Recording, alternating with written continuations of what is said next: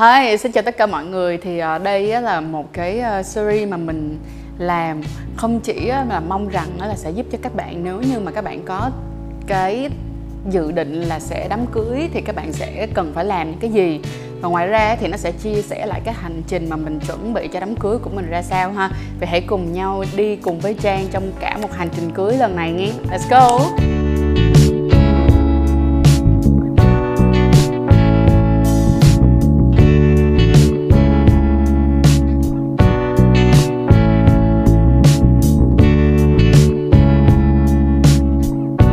Rằng là đám cưới thì sẽ, mỗi một cặp đôi thì sẽ có một cái nhu cầu rất là khác nhau, cũng giống như là một cái budget rất là khác nhau và cái thời gian chuẩn bị cũng rất là khác nhau.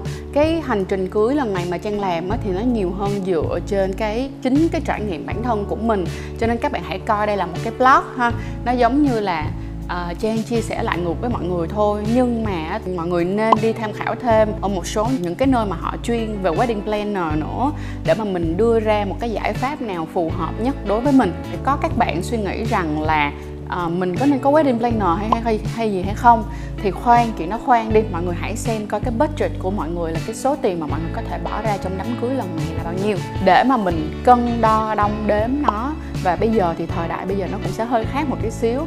Là sẽ có những người họ nghĩ là đám cưới này á là sẽ là đám cưới mà họ có lời. Tức nghĩa là họ bỏ trước cái cục tiền nhưng mà sau đó thì người ta đi phong bì thì họ sẽ lời lại. Nhưng cuối cùng á, thì cái mà mình quyết định á, không phải ngay lập tức là chọn ngay một wedding planner mà mình lại chọn một cách khác đó là mình lại đi mua một cuốn sách. Tên là em là cô dâu anh là chú rể.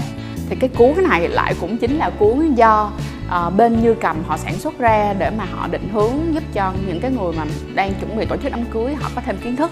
Nhưng mà mình thấy rằng á, là nếu như bạn nào á, mà có một cái khoảng thời gian chuẩn bị đám cưới rất là gấp ví dụ như là dưới 6 tháng á, thì mình nghĩ các bạn nên có wedding planner chứ các bạn không nên tự làm. Bởi vì nếu mà các bạn tự làm á, thì các bạn cần phải full time làm cái chuyện đó. Tương ứng rằng là các bạn phải có rất là ít việc coi như là cái năm, cái 6 tháng đó các bạn chỉ tập trung để làm đám cưới thôi thì ok.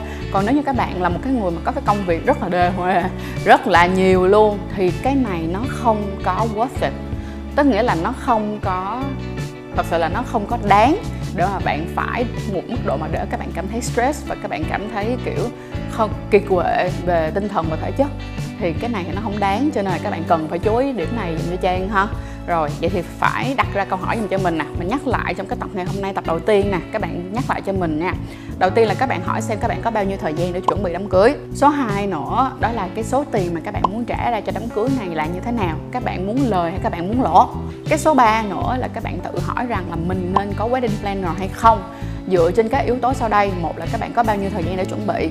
Số 2 nữa là các bạn thuộc nhóm cá tính nào đặc biệt là những bạn nào mà các bạn không phải là một cái người mà quá strongly opinion là có một cái kiểu ý kiến quá là rõ ràng á, thì mình khuyên luôn là các bạn nên có wedding planner để mà tại vì họ có kinh nghiệm á, họ sẽ giúp cho mình, họ sẽ có những cái bộ câu hỏi họ giúp cho mình để mà mình dễ dàng mình tìm kiếm ra được cái concept của mình như thế nào